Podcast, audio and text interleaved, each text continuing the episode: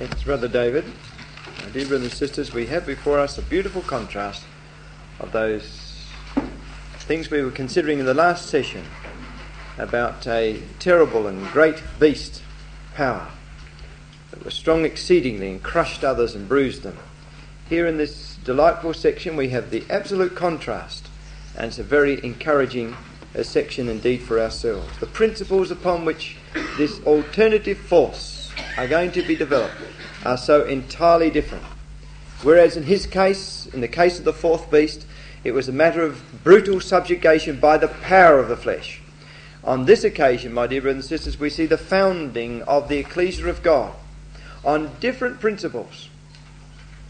There's going to be first a binding of the strong man within.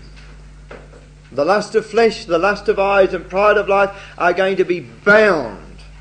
And then he's going to go forth and develop his house throughout the world. And he will take over kingdoms. In fact, he will rise up against that very, very beast that we have been describing. When Christ shall overcome Antichrist. And he shall bind that strong man and uh, eclipse it forever. But we are promised a part in that wonderful time. So, this is a most interesting section. What do we see in the closing words, in those uh, opening words of chapter 3 that were the closing section of yesterday? The Son of God has been refused, hasn't he? In the synagogue. It's as though, as we watch the passages of his, his feet as he went from place to place, it's as though he'd made another attempt to go to the synagogue in that chapter 3, verse 1. He had not been in there since chapter 1. He'd been around all the countryside, in the wilderness, in the desert places, in the house. He'd made an attempt to go back, but instead of there being some acceptance of him, they had set about that they might destroy him. They joined even with the Herodians against him, how they might destroy him. So there we have a Jew and Edomite gathered together that they might jointly destroy the Son of God. In verse 7, we have a kind of exodus as he takes out his people, a large and liberated people. They are a mixture of Jew and Gentile. The people whom he had healed, healed in every sense, I suggest, my dear brothers and sisters. They are his people. They're now, as it were, being drawn aside from an institution that will not hearken to him and that seeks to destroy him. And as I said, they are of Jew and Gentile. And they proclaimed that he was the Son of God. They acknowledged his title to, to authority. And he takes them, we read in verse 13, up into a mountain and calls up there 12 with tremendous implications. They're going to be, as we know, foundations. You remember what Revelation chapter 21 says concerning the, the 12? Revelation chapter 21 and verse uh, 14 The wall of the city had 12 foundations, and in them the names of the 12 apostles of the Lamb. What wall of what city, my dear brothers and sisters? The city that would take over from the great and terrible city of the nations, as Isaiah describes it in that 25th chapter the great and terrible city of the nations. This city, of whom God is the bulwark and the wall of salvation, this city will take over from that, and the twelve foundations of it are the names of the twelve apostles of the Lamb. In this very interesting, uh, uh, very interesting chapter, those foundations are laid, and so the groundwork for the establishing of a new house are indicated to us in the following words after the appointment of the twelve in verses 13 to 18 it goes on then to describe the true house of Christ. The matter arose partly because of his own relatives in verse 21, and then because of this wicked argument of the scribes that came down from Jerusalem in verses 22 to 29. From that, he lays down, on top, as it were, of the foundations already chosen in verses 13 to 18, those who are truly his family. So it's the establishment of a house, the establishment of a true house of God. In verse 7, it opens with Jesus withdrawing himself with his disciples to the sea. It's a pattern that we will see rather consistently. We've already seen something of it in chapter 1 and verse 45. In chapter 7, we have another very similar example. Chapter 7 and verse 24 From thence he arose and went into the borders of Tyre and Sidon and entered into an house and would have no man know it, but he could not be hid.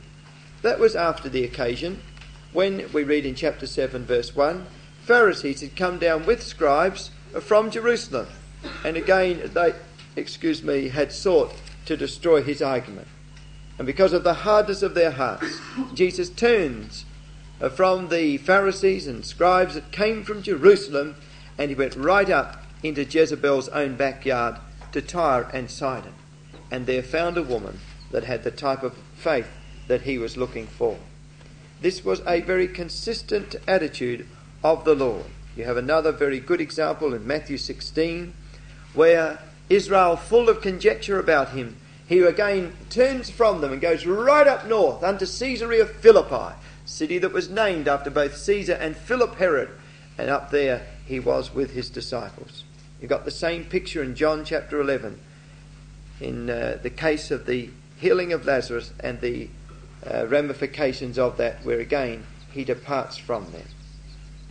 So he withdrew himself with his disciples to the sea, but there was to be no relief. We might have thought that those words indicate a desire for some form of relief, but it was not to be so, because we read there of an unprecedented following. I want you to notice carefully the depth and breadth of that following. They came from Galilee, verse 7, and from Judea. This large, spontaneous following that came from Galilee and Judea must have been particularly vexatious to the Pharisees. And it may be because they saw so many leaving from Judea and Jerusalem to go and hear and hearken unto this man that perhaps in verse 22 we have that response of the scribes which came down from Jerusalem uh, to try and attribute his wonder working uh, to some other source. Hence their outrageous argument. They were vexed sore because now even many of their own kind were leaving their study classes, so to speak, and they were going to hear the great new teacher in Galilee. The phrase a great multitude makes us think, doesn't it, of the same expression as found in Revelation chapter 7. Revelation chapter 7 and 9, speaking of the redeemed, says, After this I beheld, and lo, a great multitude, which no man could number, of all nations and kindreds and people and tongues, as stood before the throne and before the Lamb, clothed with white robes and palms in their hands there were overtones already of great things to come, a great multitude following him from all parts of the compass. For such a wide territory to hear and come means that for some weeks all of Palestine were hearing and speaking and communicating to each other about the tremendous effects that this man was having.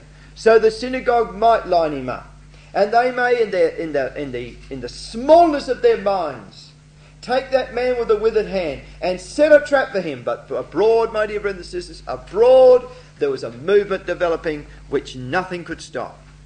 And look at the terms of verse 8. And from Jerusalem and from Idumea, what an incredible statement. And from beyond Jordan and they about Tyre and Sidon, a great multitude when they had heard what great things he did, came unto him. A great multitude being repeated. It really is an astounding description. And the repetition of the phrase great multitude, the one being preeminently stated in verse 7 about Jewish people, and the other in verse 8 about Gentile peoples, really makes us think, doesn't it, of that statement again in Revelation uh, chapter 7 and verse 9, in which from all points of the compass, Jew and Gentile, the true Israel of God, the true 12 tribes, the true 144,000, no matter what their uh, origins, were finding their way to him. Gentiles were coming to the light of his rising. There are some very beautiful echoes of verse 8 if we contemplate some of the thoughts in that. Turn particularly with me to Isaiah chapter 42. Some particularly beautiful overtones here.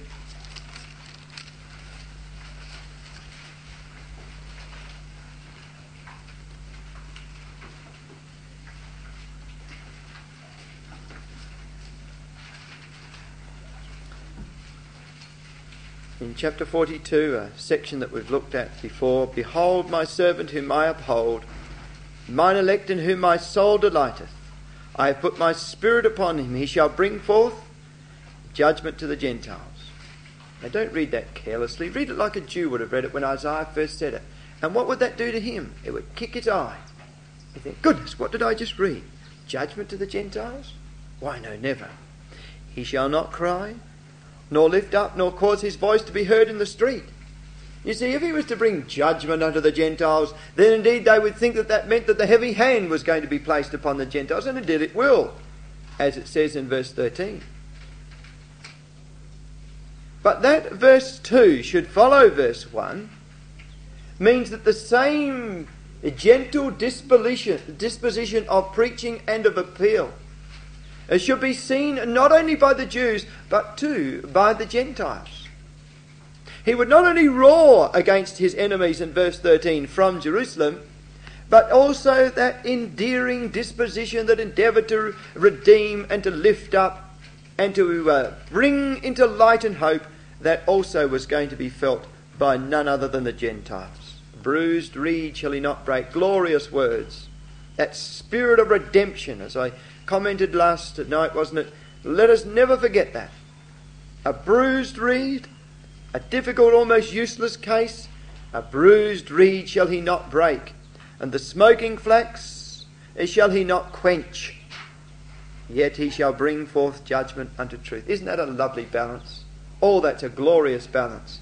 It is not going to be a rapacious member of the, of the cruel and terrible, tyrannical fourth beast, is it?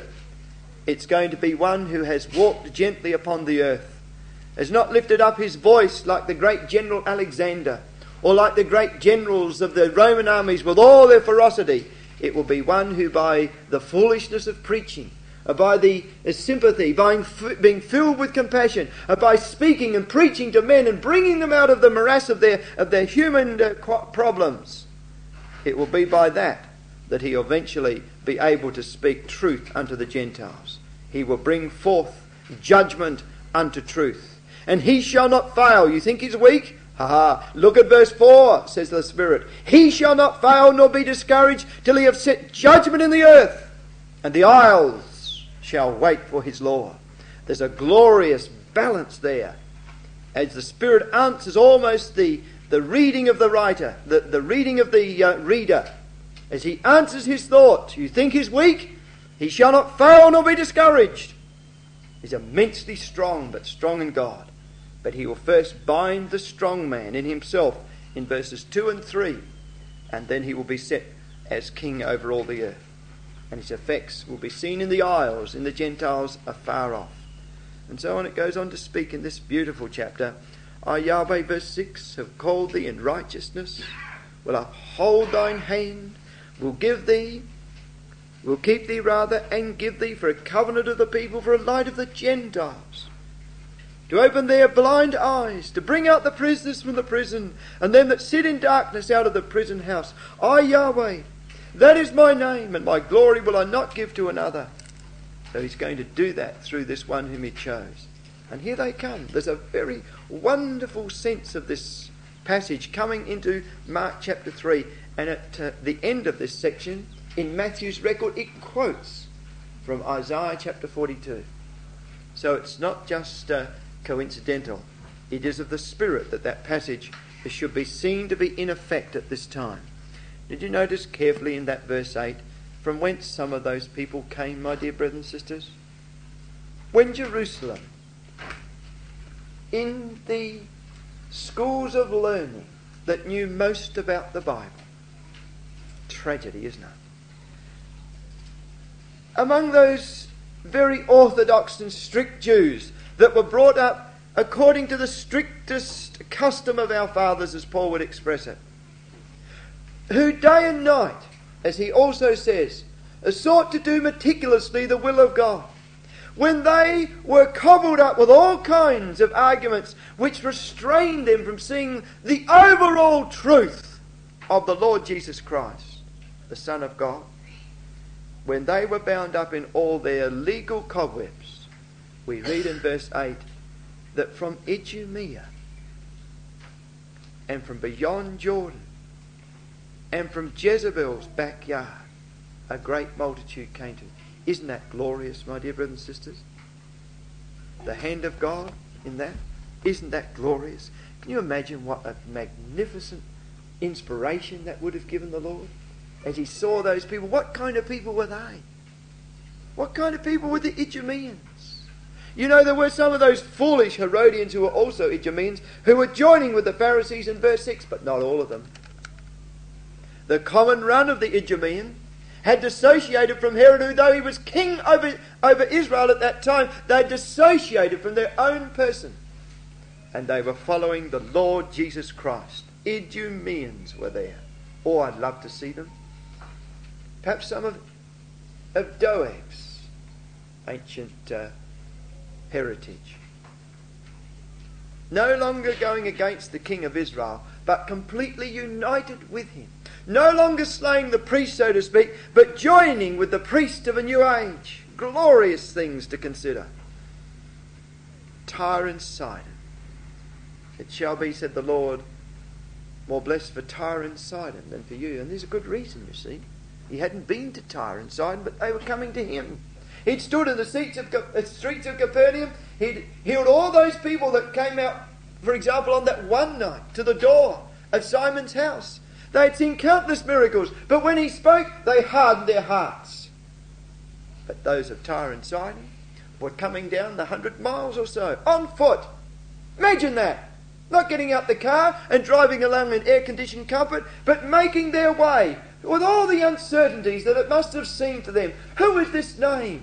Why were they so sure to come? Why were they prepared to gather all their things together, leave their employment, take their children, and come all that way?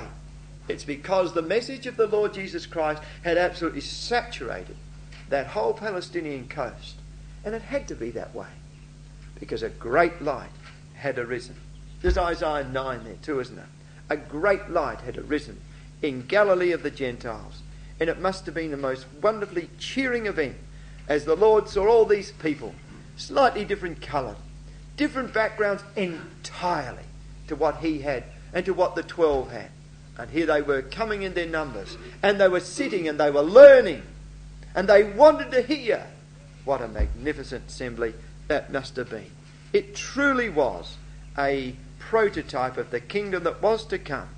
And he was there, as in Revelation chapter 7, now he was busy sealing them in their foreheads.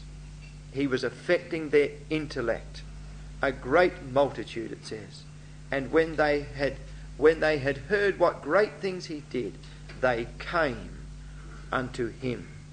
And he spake to his disciples that a small ship should be wait should wait on him because of the multitude, lest they should throng him.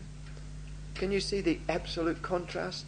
There are terms expressing great delight in him. They're thronging him, verse 9. They are pressing upon him, verse 10, that they might just touch him, verse 10.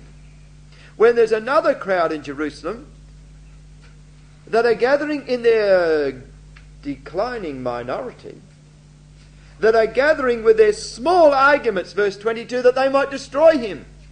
Or because of his act of mercy in chapter 3, verse 6, because he healed a man on the Sabbath day. And yet, really, what could they say about chapter 3, verse 6? Because on that occasion he had not done any work, even he, but spoke to the man. He stood there and he told the man to come into the centre.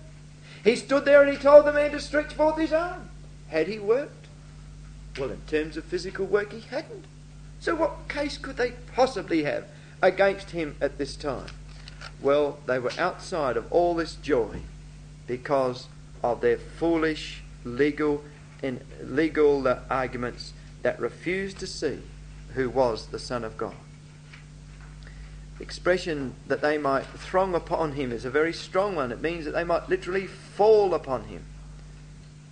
It's in contrast uh, to chapter 3 and verse 32, where it says the multitude sat about him in a nice, orderly situation. When the Gentiles came in verse 9, they just had a great need and they wanted to get there. They were like that woman that had the issue for 12 years. They just had to get to him. For he had healed many, verse 10. Insomuch that they pressed him upon him, but to touch him.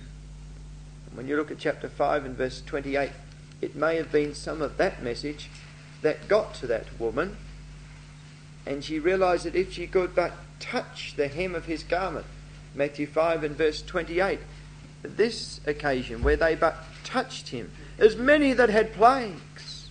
She had a plague, didn't she? It might have been the knowledge of this time when even Gentiles had come and but touched him, and their plague whatsoever, whether it was a, a, a, plague of disease or a plague of issue, whatsoever it was is not stated, but their plagues were, were eradicated. It may have been this that she heard.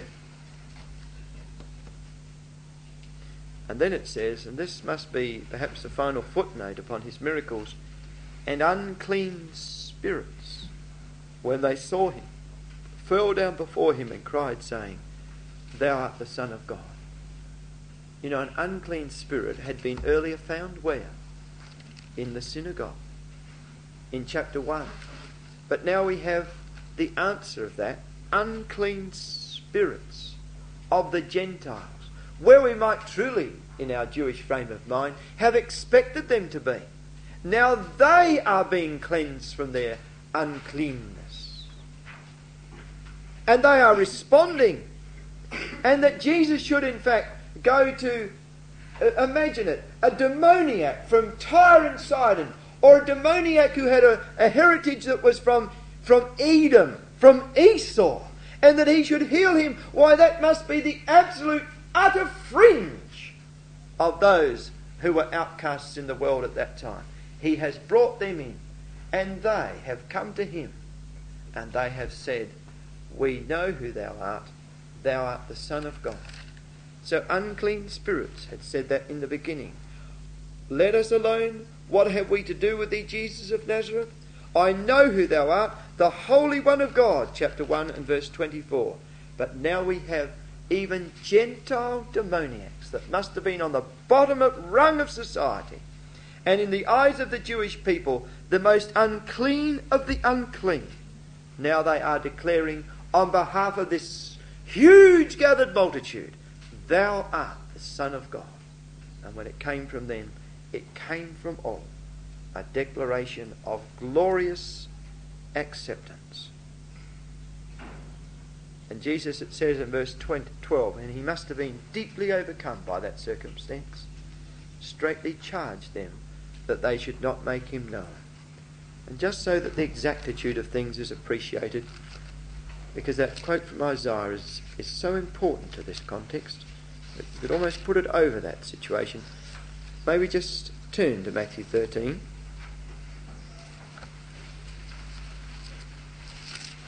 Sorry, Matthew 12. And fit this in. There's the great multitude in verse 15. There's the uh, charging to silence in verse 16. And the reason he charged them to silence is given as being the words of Isaiah, verses 17 to 20.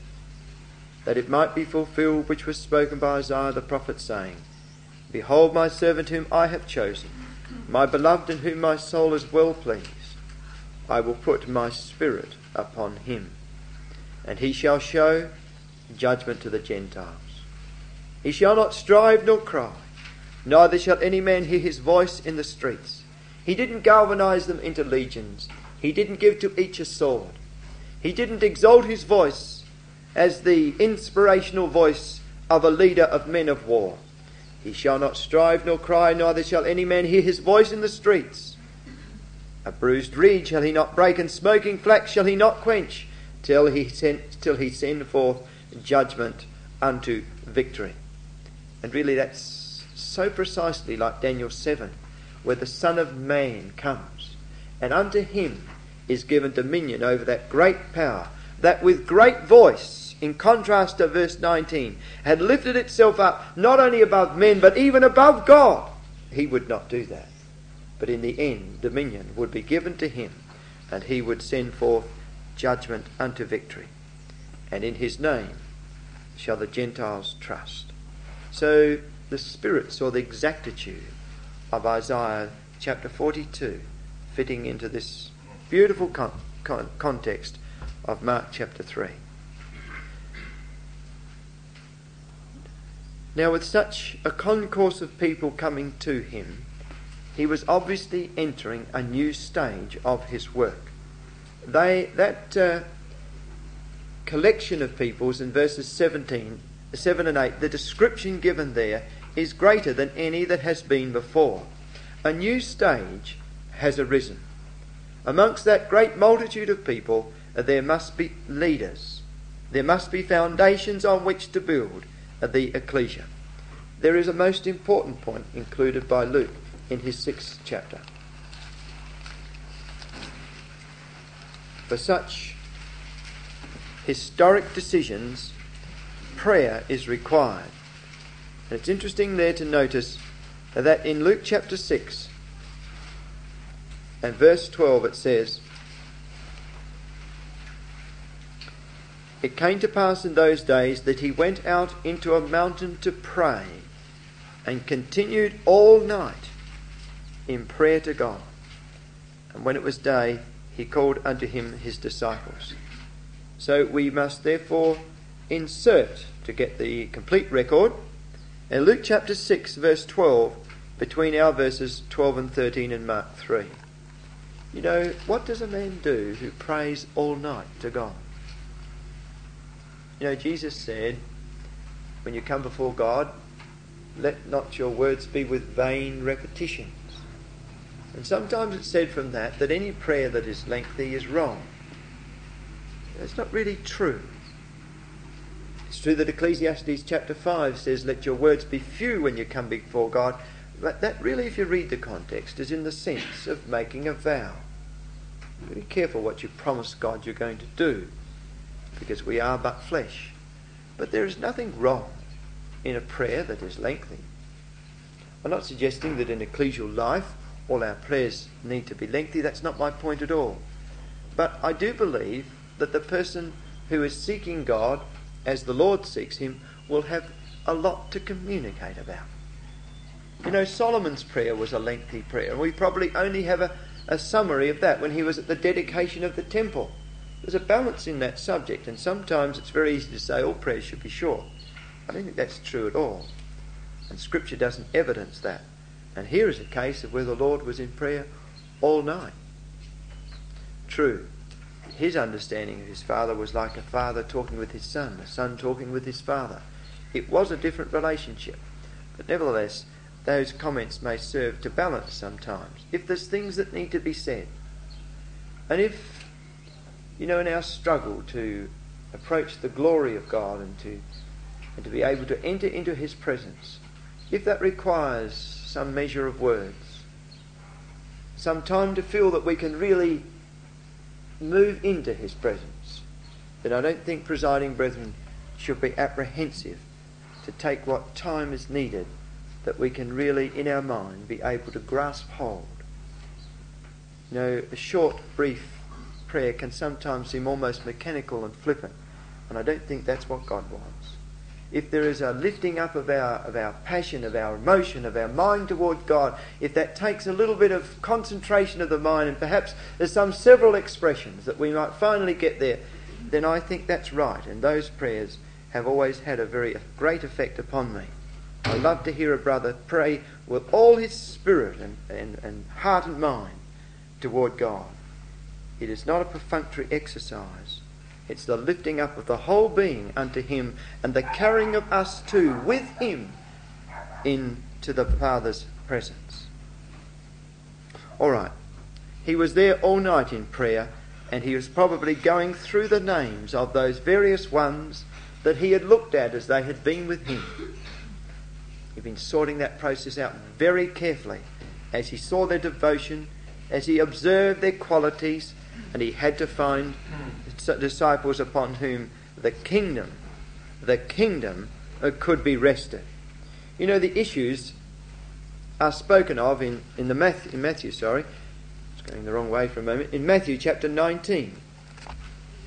This is what he had in mind.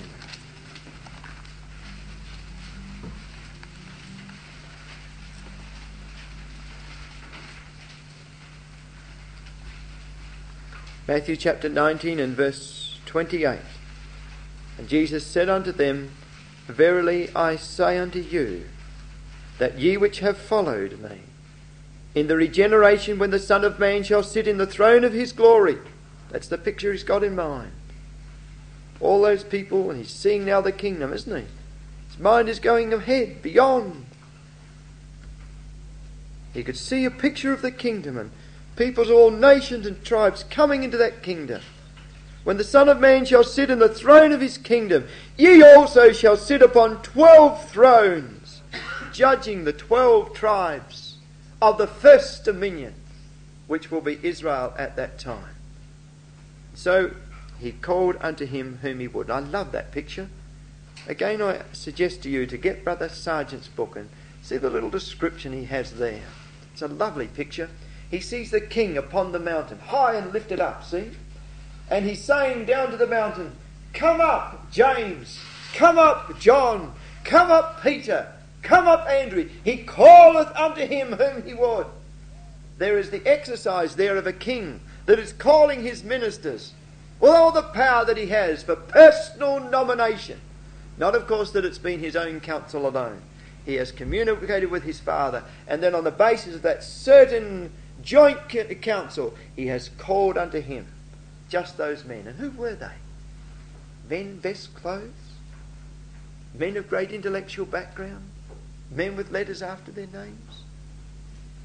They were fishermen, mostly. Isn't that an astounding story? Galileans, or an outcast like Matthew. Amazing choice that the Lord made at that time. That was his assessment, and he was undoubtedly right.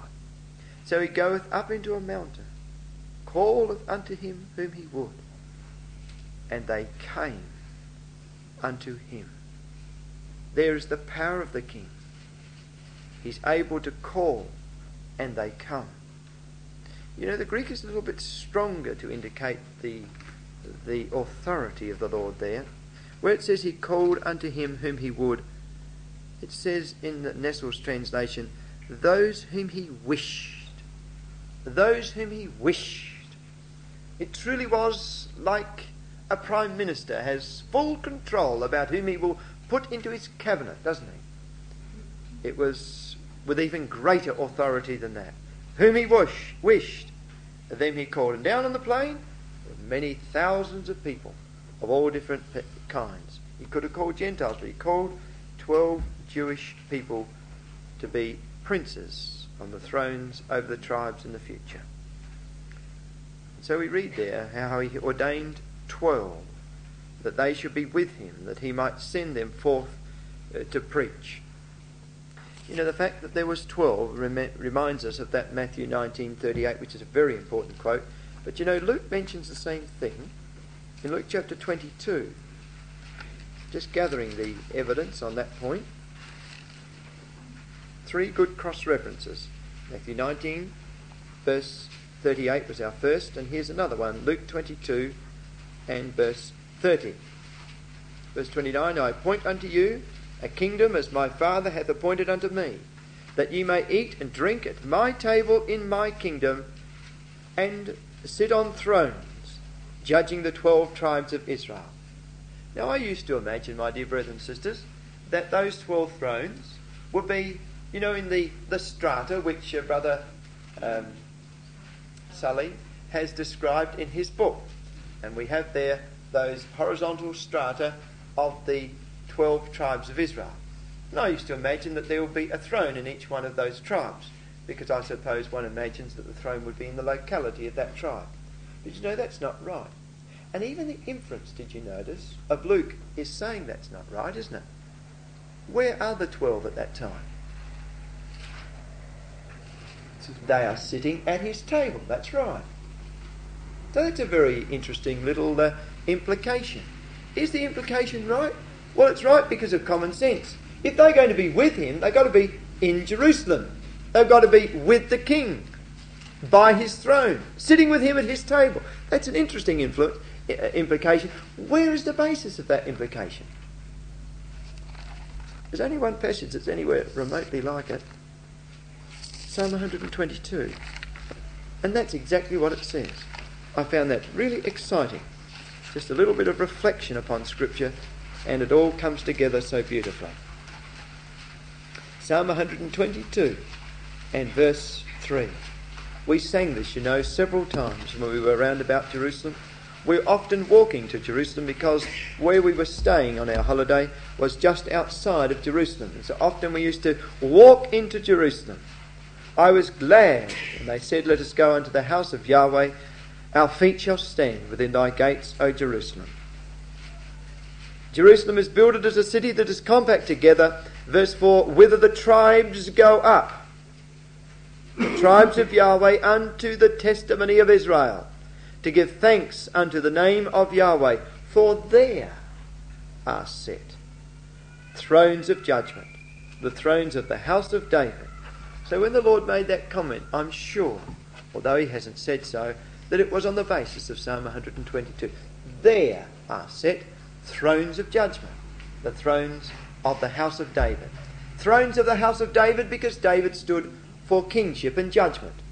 And so, when in the future we become kings and priests in the mercy of our Heavenly Father, we become part of the house of David. So, the thrones on which the twelve are established are truly the thrones of the house of David. So you can see the mind, the Lord's mind working that out, can't you? He's thought about that passage, and so in Luke, that's an important reference. Three important references together: Matthew 19:38, Luke 22, and Psalm 122. But just one final little point, whilst we have the appointment of the twelve. It says he ordained twelve. And whilst we've read of all of those things in the future, and a tremendous issues that lay ahead of those simple brethren. Look what it then says. Why did he choose them? That they should be with him. Isn't that lovely? That they should be with him. It wasn't just an automat, nor a royal autocrat, but a master that loved his friends and sought for his friends you know, time and time again, he tried to find in them comfort and understanding. A leader always feels like that. A leader in ecclesial life looks for someone of understanding. He's bearing a lot of pressures.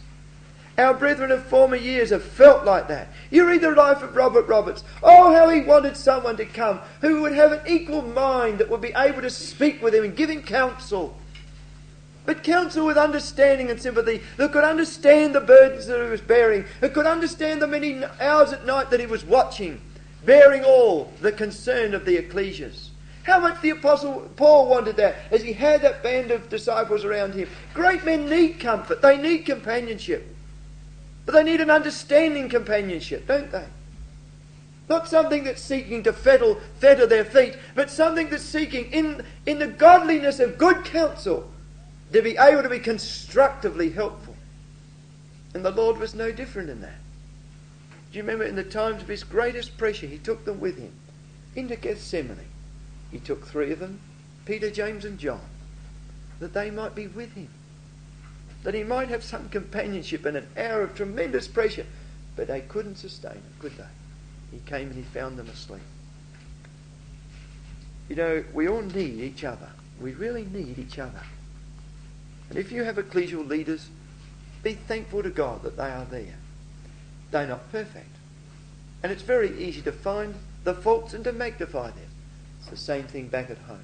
It's the same thing for the world around. And it becomes very clear that the further a brother becomes in front of his brethren, or for the more years he's in there, the more subject he is to criticism and to the disruption of his work. There is a right balance. He must keep himself in true perspective, indeed. We all must. But it's our role too, my dear, dear brothers and sisters, not to be willing to hear criticism against our brethren. Against an elder, receive not accusation except before two or three witnesses. There's a balance in that, isn't there? A proper balance. And so it was with the Lord. He wanted those to be with him that they might sympathize with him. And he chose people that were as close to that as he could find. Men whose minds had endeavored to really sort out what he really meant that were, had endeavoured to, to accept the degree of service that was involved in that. That it might mean a little bit of hard work, that it might mean going without a few meals, that it might mean having to look after the lambs, that it might mean having to do a few things that were not what one would want to do, that would be with him and understand him. So he loved the twelve, and he loved them unto the end. And so their names are given, and I won't be going through those names. They're given to us in verses 15 down to 18. They were not only to be with him, no, but he was going to send them forth to preach and have power to heal sicknesses. They would be with him for strength, they would be sent forth for their mission. And so Judas Iscariot completes the list in verse 19. And that's the first comment of the, the death that was going to cloud his life. Judas Iscariot, which also betrayed him. I wonder what the discussion was between the Lord and, uh, and heaven about the choosing of Judas Iscariot, a son of perdition, that the scripture might be fulfilled. Psalms 41 and Psalm 55. You know, Judas Iscariot was a man of counsel, I believe, a man of great mind. We went into the house of God together. Ahithophel is the prototype of, uh, of Judas, and Ahithophel was a counselor of David's, a man of mind, intelligence, and reason. We went into the house of God together. Mine acquaintance. They are the terms that you will find in those two Psalms, Psalm 41 and 55. Judas Iscariot, nevertheless, was chosen, who also would betray him. So, from the beginning, as he said in John chapter 6, I think it's verse 65, he knew him from the beginning, whom he had chosen. And so they went into house, as the literal Greek word is. And so we can imagine all the people gathering around the house again. I would suggest that verse 19 means that the Lord really wanted some relief. He wanted a quiet time. But it was not to be. The multitude came together again so that they could not so much as eat bread. And when his friends heard of it, they went out to lay hold on him. They had had enough. They said, The man's mad. Who were they? Well, really, just a little bit of thought and an exploit of the original Greek leads us into no question as to who they were. A little bit of thought first. Who are the ones that care for you above all others? Your family? It's your family, isn't it? I used to have a mother just like that. I don't have any difficulty whatsoever in understanding verse 21. Always telling me I was overdoing it, burning the candle both ends. Think of yourself. You know all those things that dear mothers tell you? Well, That's unquestionably who's involved in verse 21. Who else would have the authority? Not even cousins, not even uncles or relatives would have the, uh, the audacity to come up to a group of people that are listening to the Lord and think that all said and done, their right to say what He's doing is more than the gathered company. But a mother will think like that. My word, a mother will think like that. If she's not put off by the fact that other people are around her, all said and done, it is her son. And so I am sure that verse 21 is clearly his mother and his brethren. It's just the only type of person who could fulfill the role of verse 21. And when you look at the word, you find that it means kinsman. Kinsman, and the margin actually tells us that. And when you look down to verse 31, it's put beyond any question that it was his mother and his brethren. You know, that's a very sad reflection upon the family. They were clearly divided right down the middle. There was him and the rest of them. There must have been intense debate in that family, mustn't there? There was James, a glorious person, became eventually head of the ecclesia. There was the other brothers, Joses, Joseph, as his name means, Simon. And there was his sisters. And they'd sat down together and they were so worried about this matter that eventually they were going to do something about it. He's gone mad, they said, as that word means. You see, the family name was in, in great prominence. And so they thought, we've got to do something about that. And so they gathered together and said, he's got to come away. Look, he's had no rest. He's clearly not acting in insanity of mind. He hasn't even had a meal. Can't people leave him alone that we might take him back? Can't you hear a mother saying that? And bring him back to his senses. You know, there's a passage above all other passages which answers that. It's in Psalm 69. In Psalm 69 and verse 8. No, verse 7.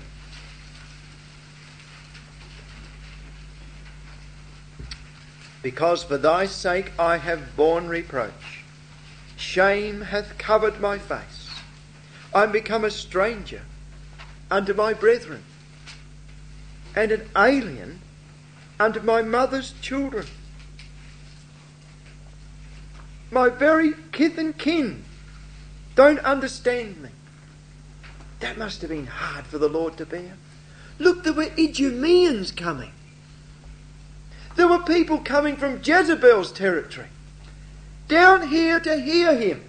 And his own blood brothers and sisters couldn't understand him. And his mother, of whom it said that a sword shall pass through thine own soul also. Now, when the, that was said to her by Simeon, that was not saying about the grief that would pass through her heart. It was talking about the sword of the Spirit that would divide between her thoughts as to whether he was true or whether he wasn't true.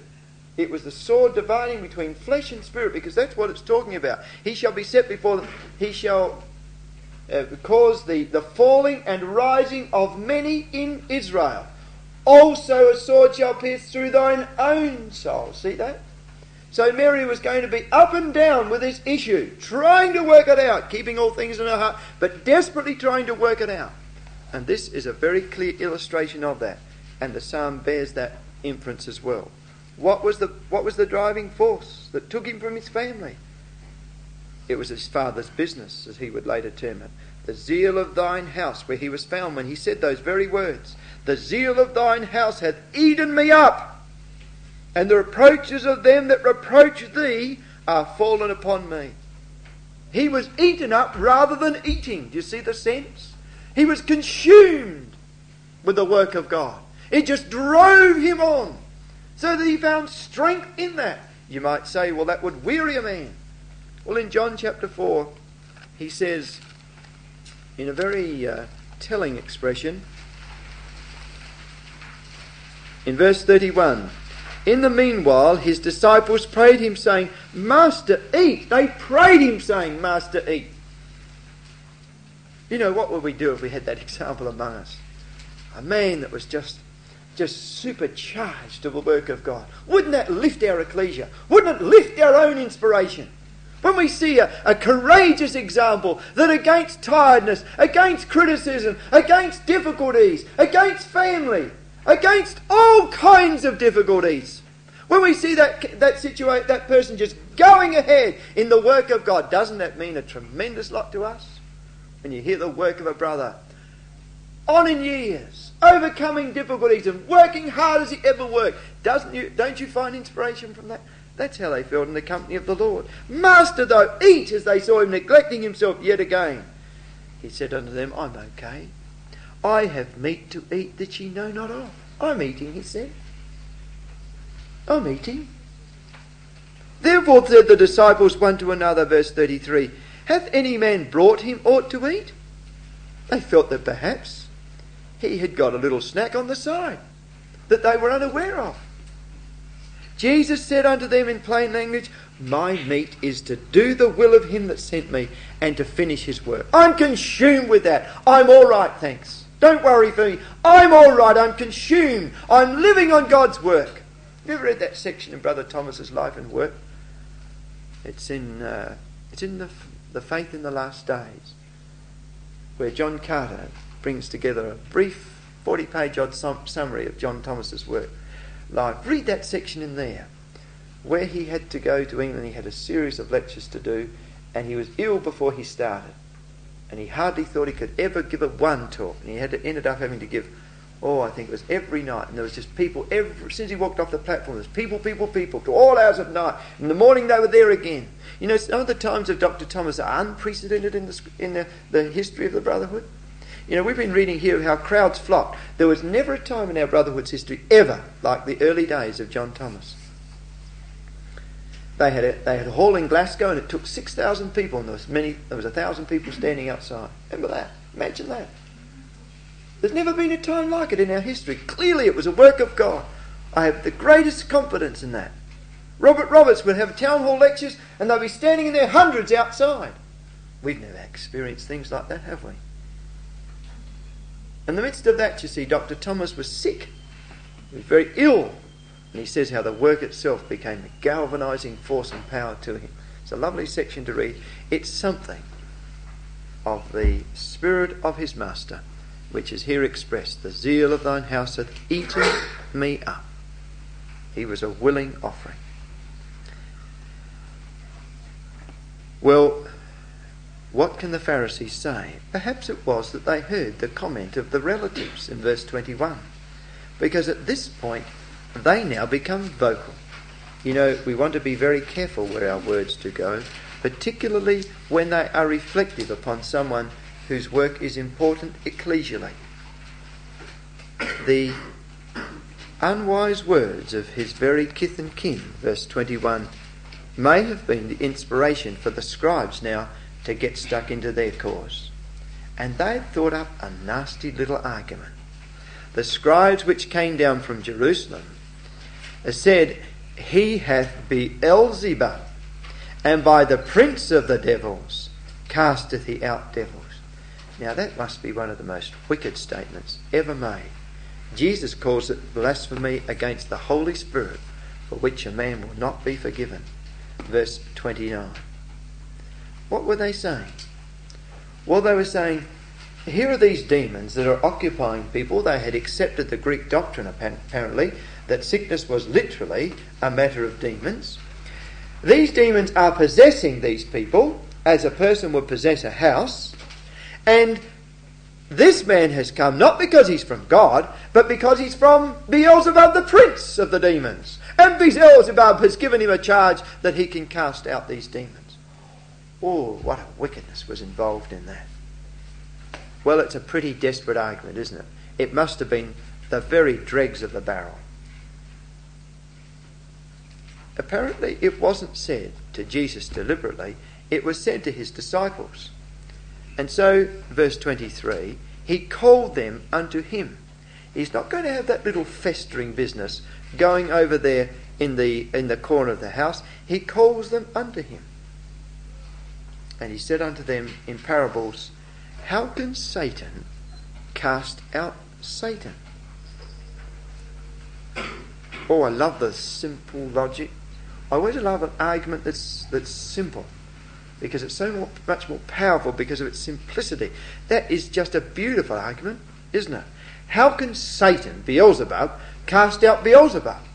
Beelzebub's work is to infiltrate beings, he says. I'm taking up your argument. You say his, his work is to infiltrate other people. Now you say he's coming along and undoing his own work. If a kingdom be divided against itself, verse 24, that kingdom cannot stand. It's civil war. And no country that is at loggerheads amongst itself can stand. It's prey to all. So he said, Your argument's undone. But you know, Beelzebub almost certainly means the Lord of the house. In the Greek, it's not Beelzebub, but Beelzebul, B U L. That's an important uh, difference to make. And being Zebul, it means the Lord of the house. Now make a little comment there because you'll see how now the Lord plays upon that. He says in the next verse, and if a house be divided against itself, that house cannot stand. And if Satan rise up against himself and be divided, he cannot stand but hath an end which would mean to say that Beelzebub's work is being destroyed by what I'm doing. He said, Our work is not being destroyed, it's clearly growing and growing and expanding. So our work is not being is not self-destructive, but in fact it is growing and prospering at an enormous rate. And he could have pointed to all those people in the house, or the fields have been filled with people on the day before, to show that if this is Beelzebub's work, it's certainly not divided, it's growing. Verse 27 gets to the crux of things. He says, Look, if you say that what I'm doing is by the Lord of the house, no man can enter into a strong man's house and spoil his goods as I'm obviously must be spoiling Zebel, uh, Beelzebul's goods, except he will first bind the strong man, Satan the Lord of the house. And then he will spoil his house. It was a beautiful play upon things, wasn't it? He says, Look, if I'm undoing Beelzebub's work, if you really think that these people are the work of Beelzebub, then I am, am, undoing his work. And I could not therefore do that in the house of Beelzebub unless I have him bound. Isn't that a glorious argument? You see the power of that? In other words, the power of Satan, the power of the adversary, the power of evil is bound in me. It was a magnificent statement. But it also had strong implications to them. If he could bind the strong man, then he clearly could bind them too, given time they were in a most invidious position. This man had indeed power over Satan, over all the power of the enemy. This was the Son of Man, unto whom all things had been given. He is stronger than the strong man. He is greater than the prince of this world. He is a king who reigns indeed and he had called his servants from that mountain up to him. There was plenty for them there to go away and think about. Verily, he says, verse 28, absolutely disgusted with the depth of their wicked argument. All sins shall be forgiven unto the sons of men. And blasphemies, which is speaking against. That's what blasphemy means. Blasphemies wherewithsoever they shall blaspheme that he that shall speak against the Holy Spirit hath never forgiveness, but is in danger of eternal damnation. You know, in the context, if you go back into Matthew and Luke, you'll find that he had cured a man there, a young man, who was both deaf and dumb. Have you ever seen a man who's deaf and dumb? Ever had anything to do with a dumb man or a deaf man? It's a very, very real plight, isn't it? You ever had to try and communicate with them? A deaf person misses most in life, and you find we've got a number of deaf in our meeting, you find that although they might be middle years, their education's way, way back. And things that you and I, our children, just take for granted, you find in fact they don't understand. Because they've missed out so much on in life because of their lack of ears to hear. What is the plight of a person who not only can't exercise their ears, but can't exercise their mouth? They can't speak. They're almost caged, aren't they? It was a terrible plight of a person in that position. Deaf and dumb. Terrible plight. And the Lord had brought that person from almost a state of being of nothing, isn't it? Not hardly a human being. He had brought that person into fullness of life. And they couldn't take joy out of that. What a terrible circumstance that was. They couldn't be touched by the new life that had come to him. And they came to him with this argument. You know, what he was saying to them was not just words. He had cured that man, and they'd seen it. He says, Look, he said, I tell you, there's almost no hope for you. If you can see that, and you can go away and ascribe that to the force of, the, of evil, to the force of the devil, of Satan, of evil, if you can ascribe God's Holy Spirit powers to the work of the devil, then where are you? There's one thing for sure. They were well and truly in Beelzebul's house, weren't they? Chained by him. He was, by implication, offering them, as a strong man, a means of deliverance. So finally, verses 31 to 35. When he has given this discourse, there came then breaking through the crowd, a dear woman with, with wrinkles of worry, with all the strains of maternal care written across her face. There came then his brethren and his mother, but they couldn't get to him because of the press. Because people were sitting too, all around him, compact. The study class was filled. Bible classes that are not compact, my dear brothers and sisters, are a great tragedy. Make sure your chair is always filled when it comes to Bible class night. Come as often as you can with your family. Make that a vibrant, living class because, because we need it today. Then came then his brethren and his mother, and they couldn't get there because of the compactness of the crowd. So, standing without, notice the term, standing without, sent unto him, calling him. And so the message comes to the Lord. But the multitude sat about him. Notice that comparison? Standing without, sat about him. Isn't that tragic? Isn't that sad? That other people, even Gentiles, are in the front rows, and his dear mother and brethren are outside standing. And so the message comes through Behold, thy mother and thy brethren without seek for thee. It was a call of duties.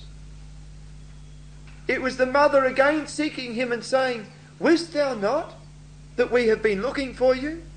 And he would reply to them, Do not you realize that I would be about my father's business?